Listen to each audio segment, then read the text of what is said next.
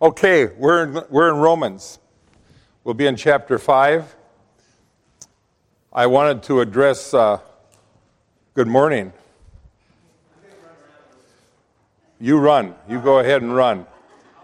I'll watch and see if you're like the Energizer bunny going back and forth. Um, one of the things I, I wanted to uh, address right away and it's kind of a it's kind of an awkward thing to do. But um, uh, somebody approached me after the lesson last week and uh, said that uh, they couldn't remember how it was said. I can't find it anywhere in my notes uh, that I went back through, but something to the effect that I alluded to um, the fact that when grace came uh, through Jesus Christ and we're justified by faith, that the law no longer is relevant. Um, I can't find where I said that, but I don't doubt I might have said something like that because I get rambling sometimes and I might misspeak, and uh, that would be a, a, a heretical statement. Um, so I apologize for that. If anybody remembers what I said and how I said it, I'd appreciate knowing that. The person who approached me did not. So I apologize for that because that's always a danger uh, when you're teaching, and um, heresy is, is real, and we live with it.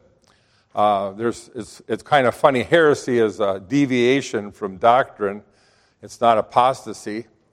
And uh, it's very easy to, to deviate from doctrine. That's one of the things that pastor is always so careful about when he preaches. And if there's a portion that he's just not sure, uh, he says that because uh, you want to stay away from that. So, yeah. So we'll leave it at that unless somebody comes up with something. Um, as far as that goes with the law, we uphold the law as a standard of God's holiness. That's how I'd see it. And uh, it's now fulfilled in Jesus Christ. Uh, nobody could keep the law. That's why the law couldn't save. And Jesus Christ alone uh, can keep the law, and that's why he can be our Savior and Christ fulfills the law on our behalf and frees us from the penalty of the law, which is wrath. And that's what Paul says. Uh, law brings wrath. So, um, true obedience uh, uh, can be accomplished through the Holy Spirit, and yet, because of our sin nature, we never accomplish that. But Jesus did that for us. So, we'll leave it there at this point, unless, like I say, somebody comes up with something. So we're going to look at Romans 5 through 1 through 11, and we're already running late. So up to this point in Romans, Paul is focused on the power of the gospel and the power of the gospel to take people that are bound by sin and under sentence of God's wrath, and he's a deliverer. He delivers us from that, and he brings us to a new status of a relationship with God, both Jew and Gentile. And that's pretty much what he's concentrated on in the first four chapters, including the time when he, he gave the gospel in a very condensed form, uh, uh, Romans 1, uh, 16 and 17, and then 18 and on for uh, uh, some time he, he delves into the fact of why we need to be saved, why we're all under sin, uh, to the point where he says in chapter 1 and the beginning of chapter 2, whether it's the immoral, amoral, or moral man, they're all under the same penalty. So uh, self righteousness and morality uh, doesn't gain you anything in, uh, in the eyes of God when it comes to salvation. So we're all under the same penalty. Now, in chapters 5 through 8, the focus is going to change. And it's going to come, uh, it, it's what comes after justification and our new status uh, that God has given us in salvation uh, a grace that we did not deserve, but He just takes us from this point in our life of being under sin and under God's wrath, and He, he, he transfers us into a new status that only He can give and that we don't earn. So th- that's kind of a neat thing, and there's going to be two primary ways that He applies this in chapters 5 through 8. One is the certainty we have that our justification will lead to final salvation. Now, the terminology there can get a little bit awkward. And I can remember years ago, you know, when I'd read some of that, and, wait a minute, you know, salvation is a one time thing, and now we're talking about uh, salvation to come, and et cetera, and et cetera. Well, it's a deliverance.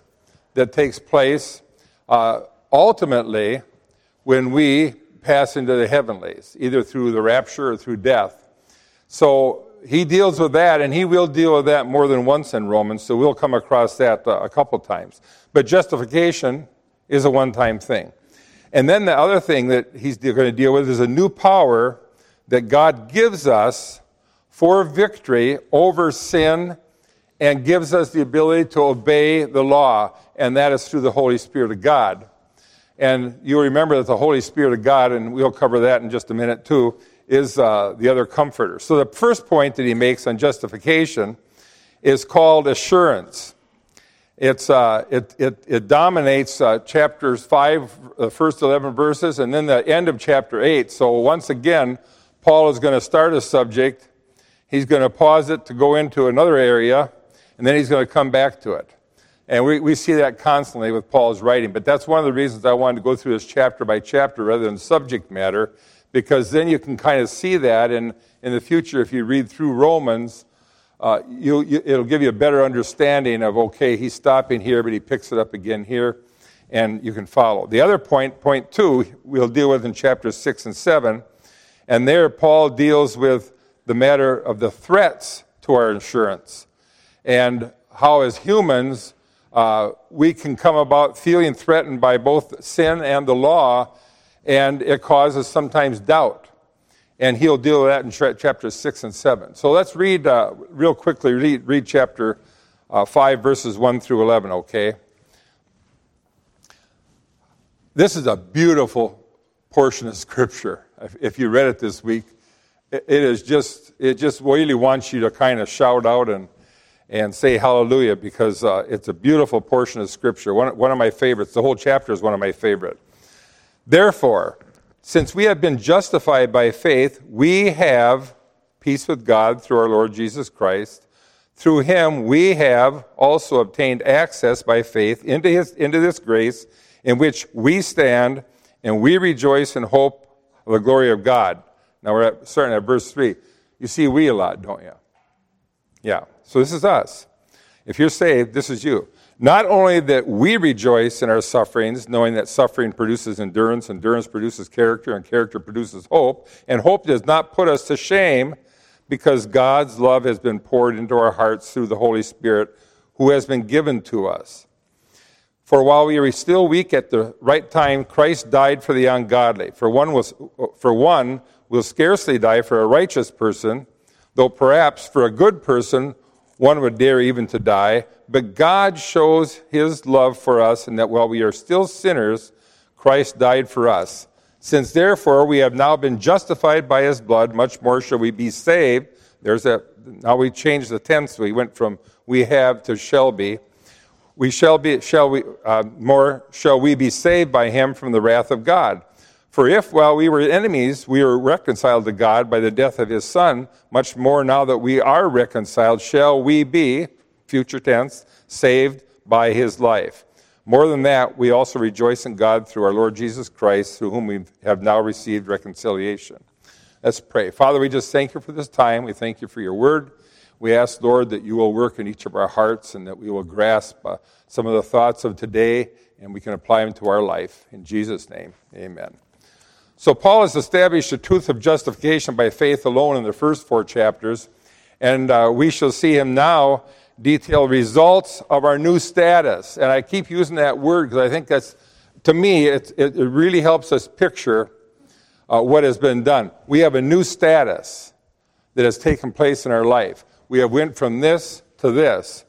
And uh, that's how God views us. We don't necessarily view ourselves that way because we're still in our bodies and we're still in, in the, the presence of sin. But God views us that way. So we have two sets of word as a result of our justification that Paul works with here. One is in the first eight verses, he uses we have. He's a, it's a present tense. This is what we have in Christ in our present life. And then in verses 9 through 11, he uses we shall be. It's a future tense. So this is where we're headed. This is where we're going in life. And uh, it's hard, it's hard for me sometimes to keep that straight and understand that, but we'll do our best to try that. So, having been justified, um, and that's a one time occurrence. We all understand that. We're justified. It's a one time occurrence. But having been justified, what we see here is 12 blessings that are given to us in our new status. Just a, just a phenomenal thought, a wonderful thought of what God has done for us. Now, the Greek tense, as I understand it uh, from uh, Doug Moose, the Greek tense here points to an already accomplished feat, which we would agree with. Justified as a one time thing and it's been accomplished. But now, because of these things, we have accomplished in our life 12 blessings that God has bestowed upon us that are ours. We have them. Most of them present tense, a few of them future tense. So let's look at those 12 blessings and see if we can get through this uh, in the little time we have left, okay? The first one is in verse 1. He says, Therefore, since we have been justified by faith, we have peace with God. Now, who can tell me? We have peace with God and we got peace of God. What are the differences? Peace with God and peace of God. Doug. Well, it's a little bit like, say, peace of mind. You know, sort of a, a feeling or whatever, but here, peace is an, objective status. Okay. Peace with God, not just a feeling. Okay, so peace of God is an objective status. What else? Where we have, what about peace of God? What's the difference? Yeah. Carrie. Okay. Yeah, and yeah, Mike. I was just going to say that uh, peace uh, with God is that we're not in the enemy status anymore. We don't and yeah, Mike.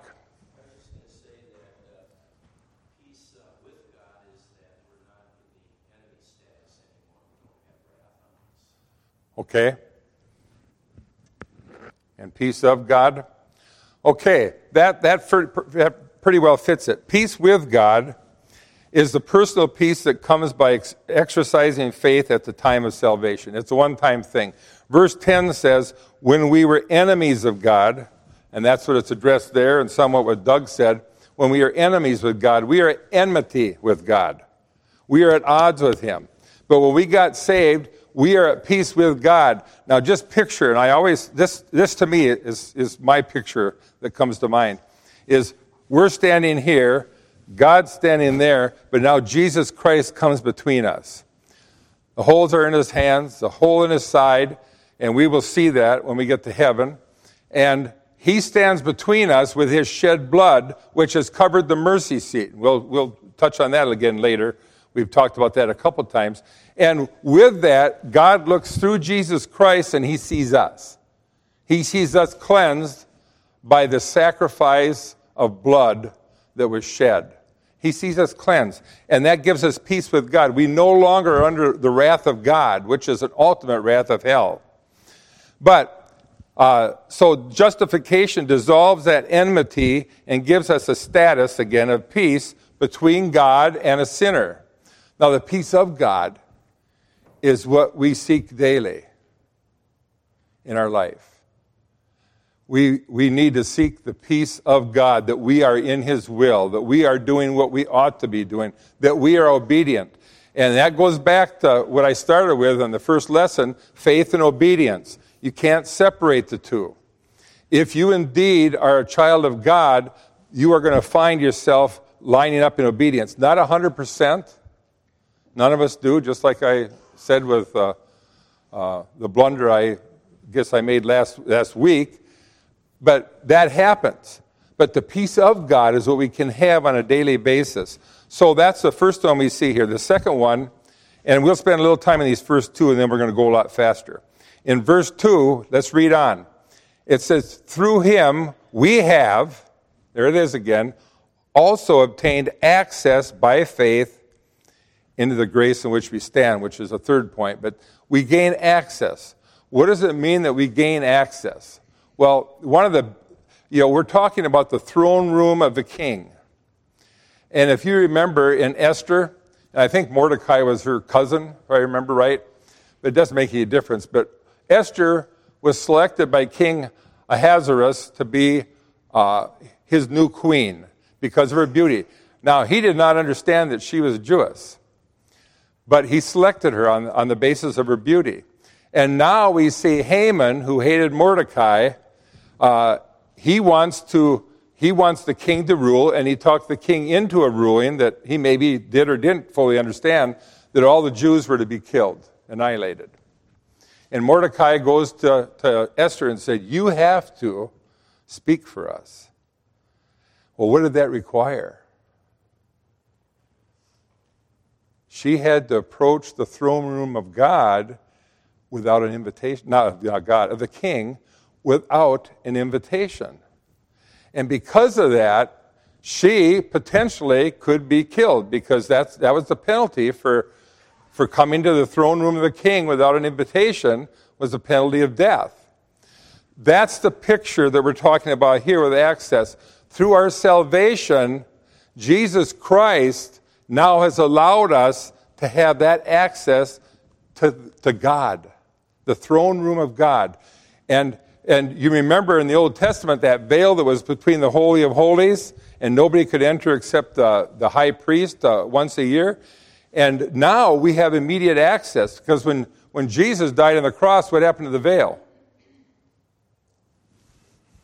It was shred. It was shred. It was opened up, and the, everybody, everybody could literally go by and see that. If you were a Jew, you could go by and see that that the veil was shred and it was open, and you could see the throne room of God. Well, why? Because Jesus Christ has now uh, has now given us that status again.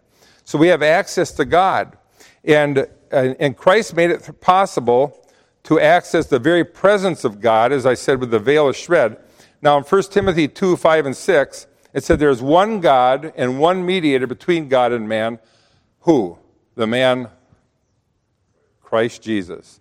The man, that, that's a phenomenal verse when you think of it, because that's, that's where our access comes from. And why? Because he was a ransom for sin for all of us. He was that ransom.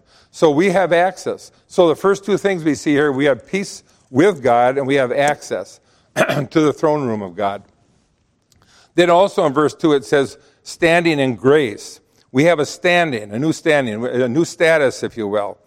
And into this grace in which we stand, or you could say, and we stand in this grace, uh, either, either way would be correct, but the idea is it's a present tense thing, standing in, uh, in, in Christ Jesus. We have a standing in grace. Now, we're going to see as we go forward just how broad that grace is because it's a phenomenal thing that God has given us in His grace. And we can see how broad that is. But in Psalm 130, it said, If thou, Lord, shouldest mark iniquities, O Lord, who shall stand?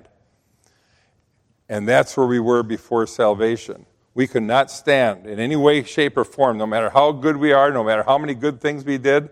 We see some of the rich people towards the end of life, they start distributing money and and all these causes and stuff, and all they're trying to really do is establish a standing, either before man or ultimately before God. So we have this standing in grace that's given to us. Then also in verse 2, the fourth thing we see is we rejoice in hope and glory.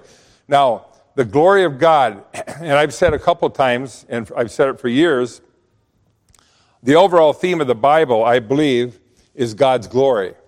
That's the overall theme. And I think Romans really proves that. But with that, that overall glory, what does that look like? What, what does it actually mean? And the word glory here, the glory of God, means his likeness.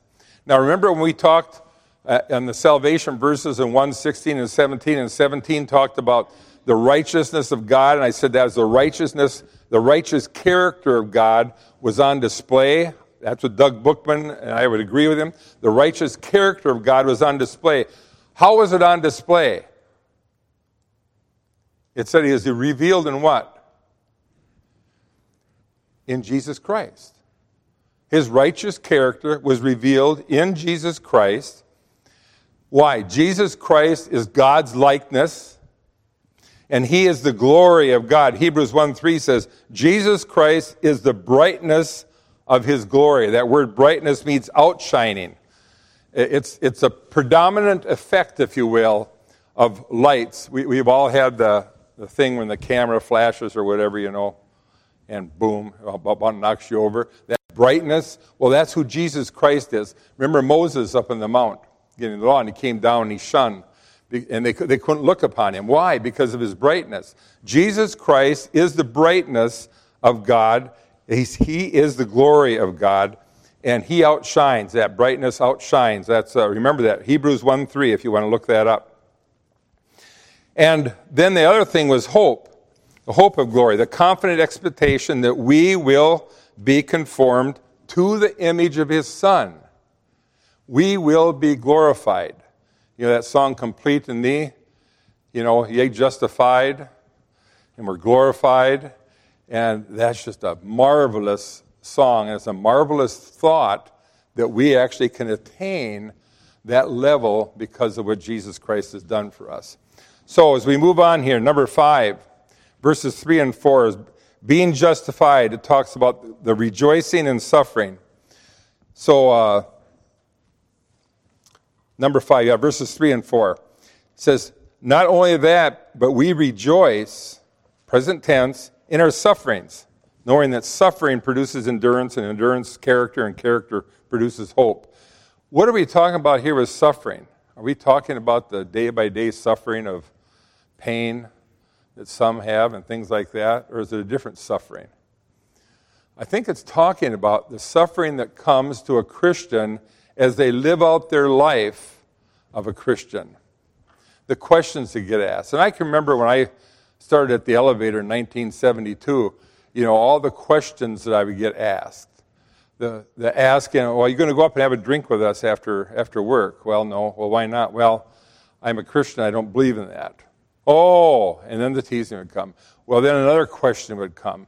And you get asked these things because our way of life, if your way of life is not distinct from the people around you, there's a problem. And there should be some form that we would know of suffering because of our testimony for Jesus Christ. And, and that's what he's talking about here. You can imagine the Jews that got saved. We talked about that many times. They lost everything, many of them. Yes, Dan.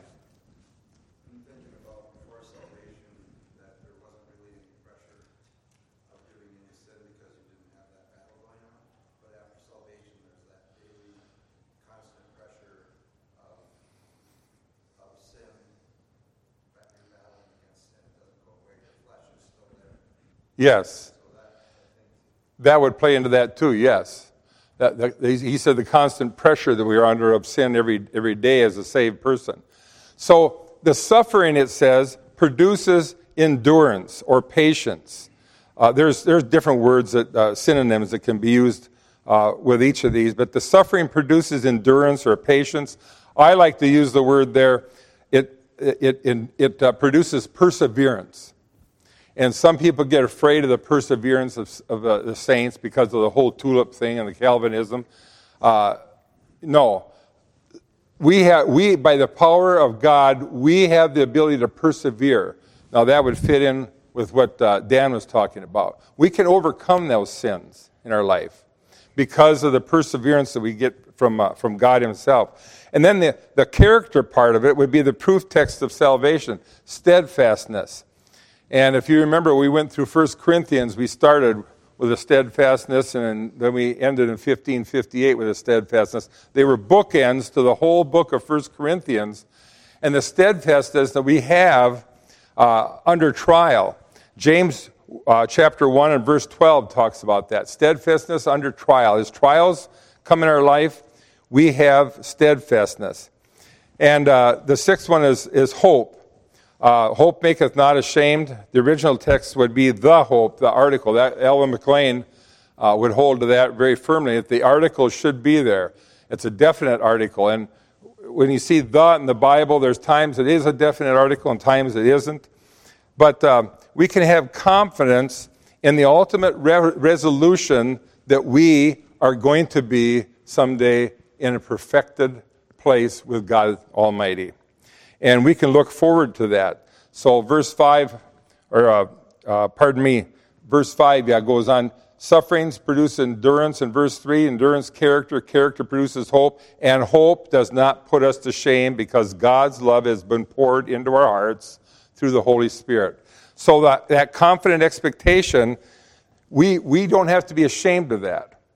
And when you're talking to somebody and you say, I know, I know I'm saved and going to heaven, and they don't understand that, you know, we, it shouldn't be a prideful thing. It should be a, a, a pity in our part for them, and we should try to bring them along. Why?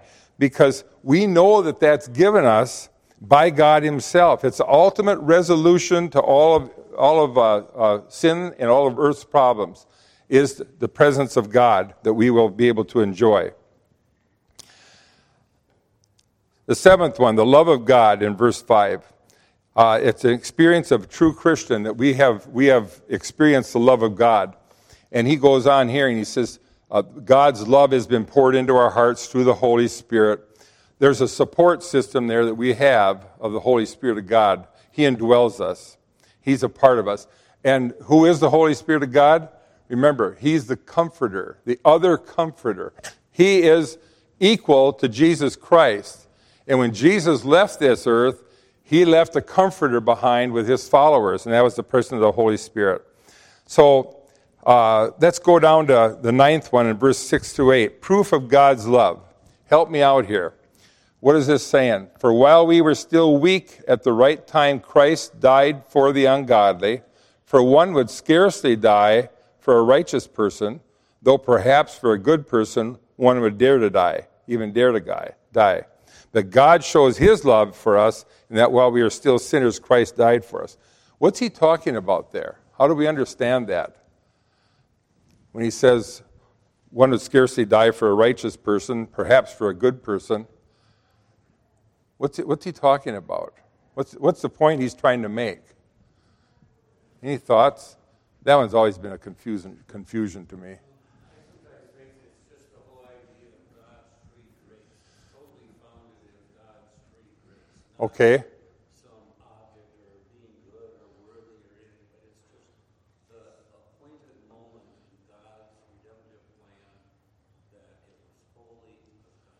Okay, God's free grace. Mike.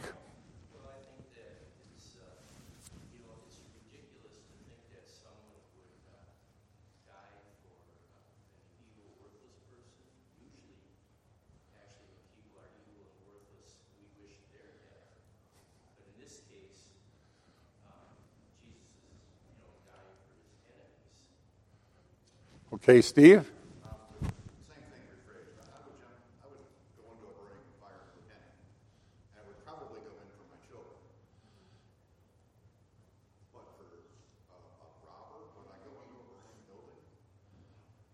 Yeah.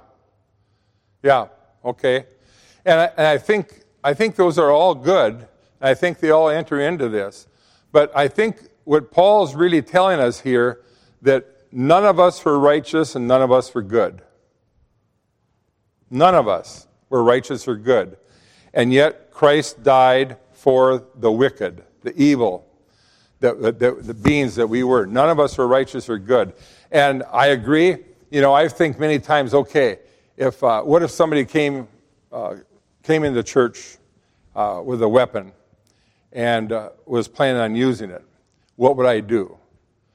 And I'd like to think if I was close enough, I might rush the person, partly because I figure at my age, I, I certainly would see myself as, as a person that would be, quote unquote, more expendable than somebody with a bunch of young kids and that type of thing. Well, none of us really know what we do in those circumstances, probably until the circumstances uh, show. And that's what Steve was alluding to, too. So until those circumstances are before us, but God he didn't die for a righteous person, and he didn't die for a good person. He died for wicked people. All of us, not just those in front of him that day, but all of us. And that's a, that's a wonderful thought when you think of that, that uh, proof of God's love. We weren't good or righteous. Okay, then we're going to close up here with the we shall be, the futures. What's, what's ahead in the future? And verse 9 starts at says, Since therefore, now there's, there's the therefore again, so that kind of tips us off that we're starting a new line of thinking. We have now been justified by his blood, past tense. Much more shall we be saved by him from the wrath of God. So that, that's the first one. The, it's a judicial uh, statement here. If you go back to chapter 1, verses 18 through 211, it tells us who we were. We're either in the immoral, amoral, or moral man classification, but the reality is we're all dead. We're all dead, and we all deserve the wrath of God. That's what he was trying to point out there in those verses. And here it's a judicial statement that we have immunity from wrath.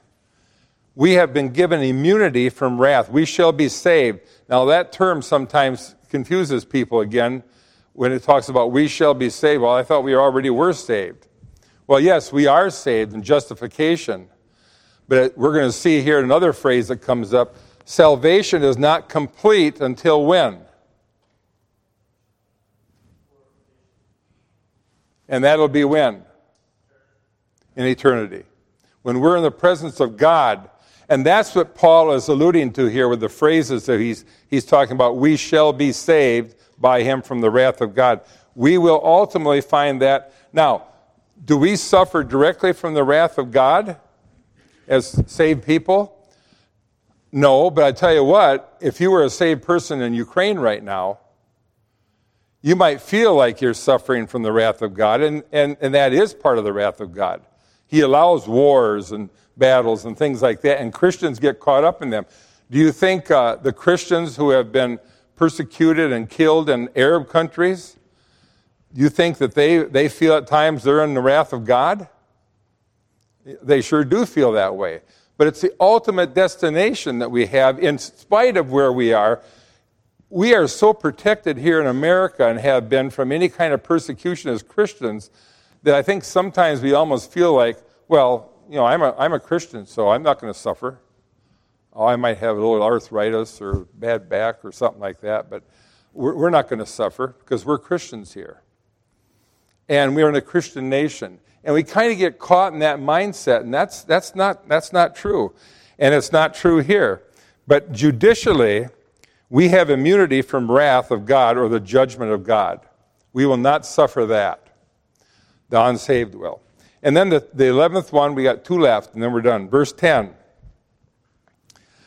What does this mean?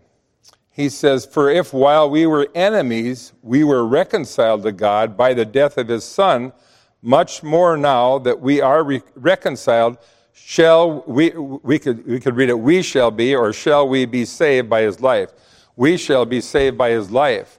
So, what's that talking about? How are we going to be saved now that we're reconciled? How are we going to be saved by his life? Jesus crucified, then what happened to him? Pardon? He was buried, and then what happened to him? He's resurrected the third day. And was he resurrected to what? To life. He was resurrected to life. And then, then he ascended, of course, into heaven. He appeared to a lot of people in his body, bodily form as a resurrected being. And so the death of Christ covers our sins, and once saved, also saved. We believe that, and I absolutely believe the Bible teaches that. But in verse 10, it says, where we were reconciled, that's a past tense. So his resurrection proved his deity as, as the God of heaven, it also proves that he lives. The tomb is empty. And in like fashion, we can also live for eternity and we will be resurrected. So, you know, we're joint heirs with Christ, we're, we're brothers with Christ, and the same process he went through. He went through the death, he went through resurrection. We will, not in the same form, in the same way, but we will also go through that, that process. We are saved, we are justified, we are living uh, as saved people today because we're reconciled. That reconciliation, and that, that's a pretty important term, reconciliation. We're going to be seeing more of that as we go forward because the reconciliation we see there was vertical with God, But now we see reconciliation. We are to be ambassadors for Christ. We are to be reconciled with those around us. There's, there, there, there's, there's nobody in this church that should be at odds with somebody else. There should be reconciliation. It has to be. If it doesn't happen, then that is not looking Christ like. If the issues aren't taken care of, that's not Christ like. And we're to be Christ like. So the reconciliation is an important term, but his resurrection is also a precursor. He was a first resurrection, it's a precursor of our ultimate resurrection. Whether it's in the rapture, we taken out alive, or after, after we're dead and we're resurrected from the grave. So his life is that example for us. What happened in him, and he, he's, he's still living, even though he was crucified, he's still living, and he did die. He did die.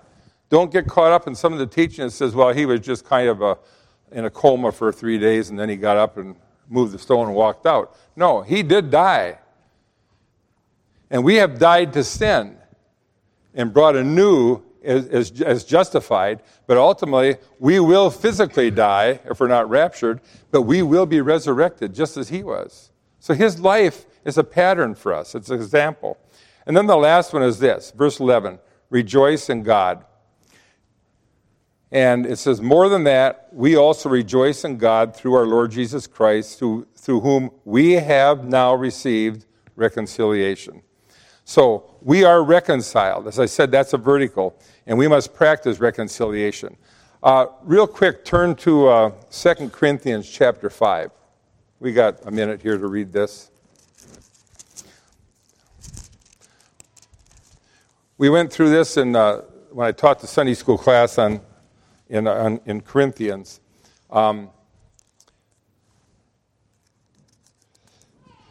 what was, what was a, a big issue in the Corinthian church? There was a lot of them, but what would it be a big one that you could just describe? There was a lot of what? Okay, there's immorality. What else was happening? There are all kinds of divisions in that church around certain things. All kinds of divisions. And he comes here and he said, he says, uh, and he, he's talking here now, the ministry of reconciliation is the topic here. In verse 18, he says, All this is from God, who through Christ reconciled us to himself. And by doing that, and gave us the ministry of reconciliation. So we have the vertical and now the horizontal, all in those few words. That is, in Christ, God has rec- was reconciling the world to himself, not counting or crediting. We had that verse, uh, we had that talk here a couple of weeks ago, not crediting their trespasses against them and entrusting to us the message of reconciliation. That's our reconciliation message is between uh, unbelievers and God. Therefore, we are ambassadors for Christ. God making his appeal through us. We implore you on behalf of Christ, be reconciled to God. And with our reconciliation to God, uh, we are to be Christ like. That means there should be reconciliation always between the people of God. And, and, and I, I've been told this in the 47 years that we've been in this church. Uh, every pastor I've had at some point has said, Well, Grant, you know, if there's an issue there, you need to get that reconciled. You need to get that dealt with between people. That has to be a must. And the biggest thing you have to do to do that, the first thing you have to do is be able to raise your hand and say, I'm sorry, I was wrong. I'm sorry, I was wrong. Now the reconciliation is put on the other person to say, I forgive you, and all is good between us. That's a responsibility that's there. But reconciliation is important. So, we have assurance here of 12 blessings that we possess that God has given us because of our justification, our salvation. 12 blessings. Uh, most of them are current, nine of them. Three of them are to come, but you could say they're current because they're going to be part of our life going forward. And now, next week, we delve into the second half of chapter 5, which is, you know, to me at least, is, is, is, is fairly complicated. And that's the first Adam, second Adam topic. And we will address that next week and hopefully also get into chapter 6. Thank you for your time.